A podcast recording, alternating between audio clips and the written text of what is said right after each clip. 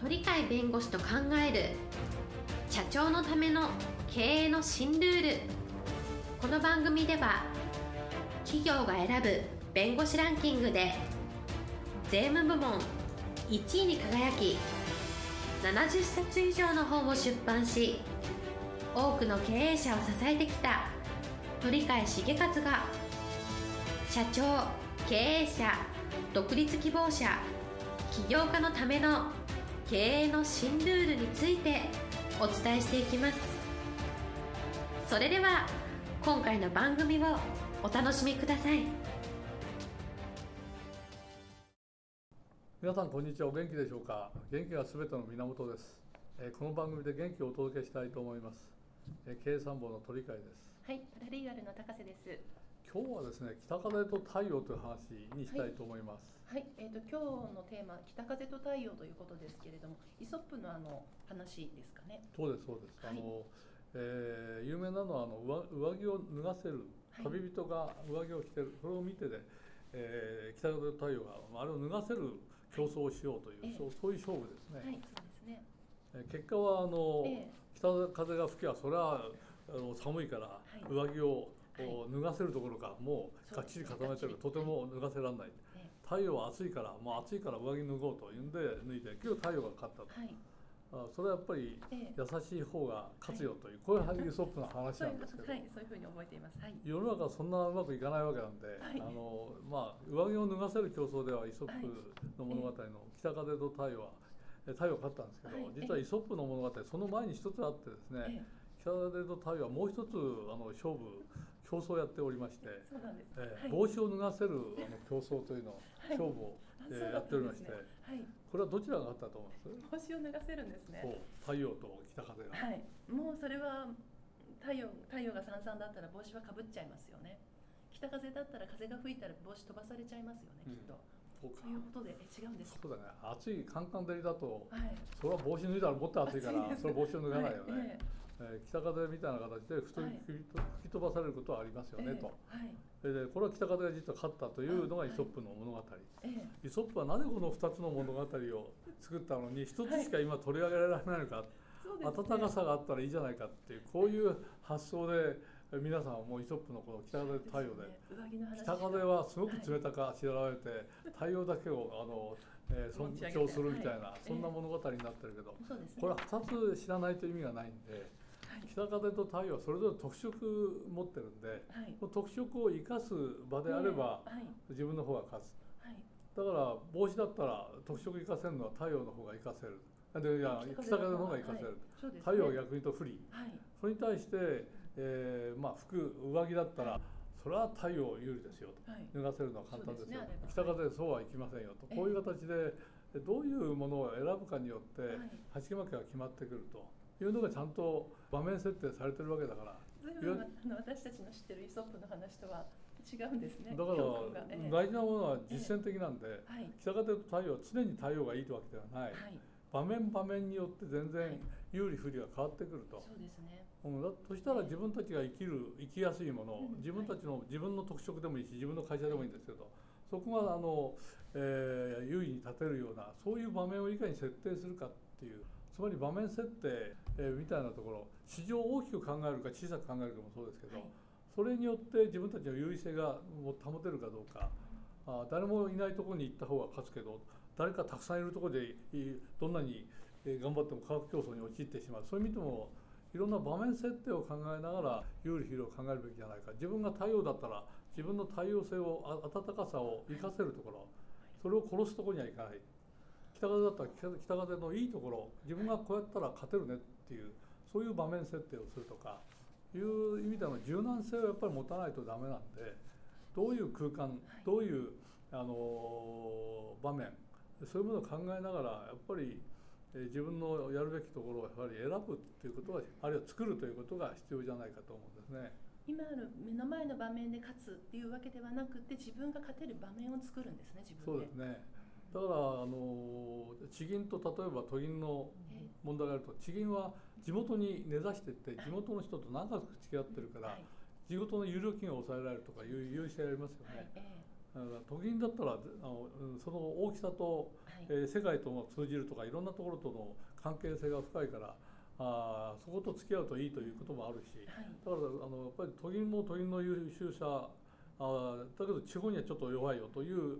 弱さ地銀は地銀の優位性と不利性みたいなのがあってそこのちょうどを測るかっていうのは今の生き残りの問題だろうと思うんですけどそういうのはどこの場面でも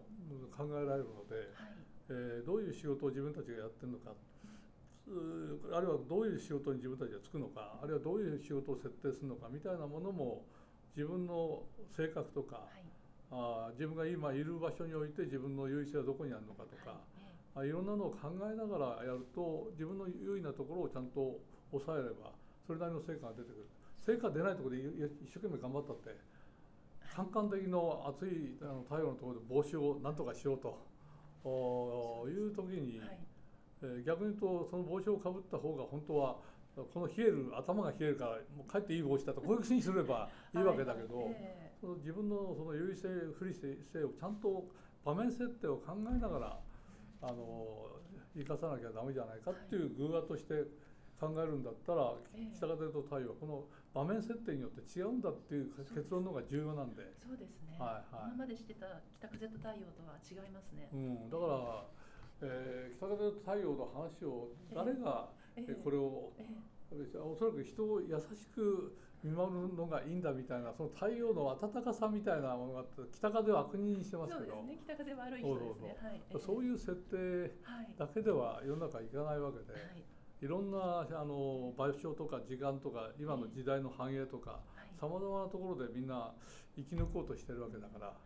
そこのところであの自分が北風だったらもう初めから不利だと思わないで、北風の良さをどうやって生かすんだ、太陽だったら自分が有利だと勝手に思わないで、有利なとこはあるけど不利なとここういうのがあるよというのを考えながらやっていくみたいな。そうですね、自分が北風だったら、えっと上着を脱がせる勝負を挑まれたらいやそうじゃなくて帽子を脱がせる勝負にしないかって、うん、そういうふうに。場合によっては北風と太陽仲良くしようよって発想もあるわけで、はい。そうですね。うん、だからそういう意味でいろんな多様な考え方をやっぱり持たなきゃいかんので偶話があったら偶話一つの話で決めつけないっていう、はいえーはい、北風は悪いと決めつけない。そうそう、はい。つまり今までのイソップの童話の北風太陽も固定概念になってるでしょ。確かにおっしゃるそうやって決めつけないで、はい。えもっと柔らかくあの応用できるんだとそのぐらい実はイソップは考えてたかもしれない、多様性がある考え方かもしれないのに、ね、なんか一つのものに決めつけてるような感じをやっぱりしますからそ,、こら辺は注意しなきゃいけないのかなと。い。う感じはしますね。最初に言いたかったのは多様性かもしれないですね。うん、だからこれは結局我々人間って選べるんですよね。はい、選べるというのは、はい、考える力があるから、はい、この自分は今太陽の立場に立とうとかこの場面では北風やろうよとか、はい、そういう形がいくらでも選べるじゃないですか人間って、はい、その自由がありますよね、ね、自分は太陽だと決めつける必要ないんで、じゃあ一緒にやろうかとかいやこれはもう共闘でやった方がいいよとか、ここから離れた方がいいよとか、い。うのは自由にできるのが人間なんで、やっぱりそういう意味では人間は学んで、えー、だからイソップから学んでこういう偶話から学んでえー、自分の頭を柔軟にしていろんなことで多様な扱いができるようにすると受け入れることも敵対することもいろんなやり方があるんじゃないかと思うんですね。じゃなんていう例えば、えっと、私たちであれば他の例えばこう人に対して接するときにその人によってこう態度を変えるっていうのはあまり良くないことのように言われてますけれども、うん、実は北風であったり太陽であったり両方あっていいということです、だから戦略的に言うとどちらでも、えー、あの、うん、場合によっては、えー、競争社会に入っていくっていうのを自分が勝てるんだと、はい、えー、思うんだったら入っていき、逆に言うと競争の場から離れて自分は独自の路線を取った方がいいというんだったらその路線を走ればいいし、はい、場合によっては強調した方がいいというんだったら強調してやればいい、はい、ただ例えば家電なら家電で日本勢が集まって集団になって世界と戦うっていうのと、うんはい、日本勢がそれぞれがみんな激烈な戦いして消耗戦をすると違うじゃないですか、はいそうですね、あだから世界標準を取るか取らないかみたいなものも、世界標準を取ったら圧圧勝できるから、標準を取るとかさまざまなやり方があるじゃないですか。そうですね考え方が、はい、そういうことからすると、えーえー、いろんな多様なものを頭に入れながらその中で自分の有利性をどうやって作るかっていうのを柔軟にやっぱりやっていく、ね、場合によっては手を組み、うん、場合によっては手を切る、えー、それを繰り返す形で自分たちの強みをどんどんどんどん広げていくというのが大事かなという感じはするんですけど。そうですね。優位性もなんて言うんでしょう。意外と優位性っていうのはここでは優位だけれどもここではそうでもないみたいな、うん、そういうのもありますよね。ありますね。だから戦略的にはどういうやり方がいいのかっていうのは、いや私どもはこの地域に固定してこの地域を一番になるっていう形がいいんだから広い領域には行かないっていうそういう戦略もあるし地方の企業で立派な企業たくさんあるんですね、はい、地方に独自のものがあるから全国出ないっていうそういう発想なところがあるし、はい、全国出ると市場が広いからいいよっていうのもあるし、そこはその考え方なんですけどどちらがいいかとかいいんじゃなくて結局その考え方がうまく使えて成果につながるかどうかっていうのがやっぱり大事なので地元密着型の方がえー、映像企業には多いじゃないですか、はい、どちらかというと、ね、なぜか根付いてるから、はい、そこに深く入り込んでるから他が入り込めないっていうふうにできるわけで、はい、だからそこのやり方をどうするかだ、やっぱり考え方一つで随分経営が変わってくるんじゃないかなっていう感じはしますけどね。はい、えっ、ー、と今日のテーマ北風と太陽でした。えー、今日も一日元気に過ごしてください。はい、ありがとうございます。本日の番組はいかがでしたか？この番組は毎週月曜日7時に配信いたしますそれでは次回の配信を楽しみにお待ちください。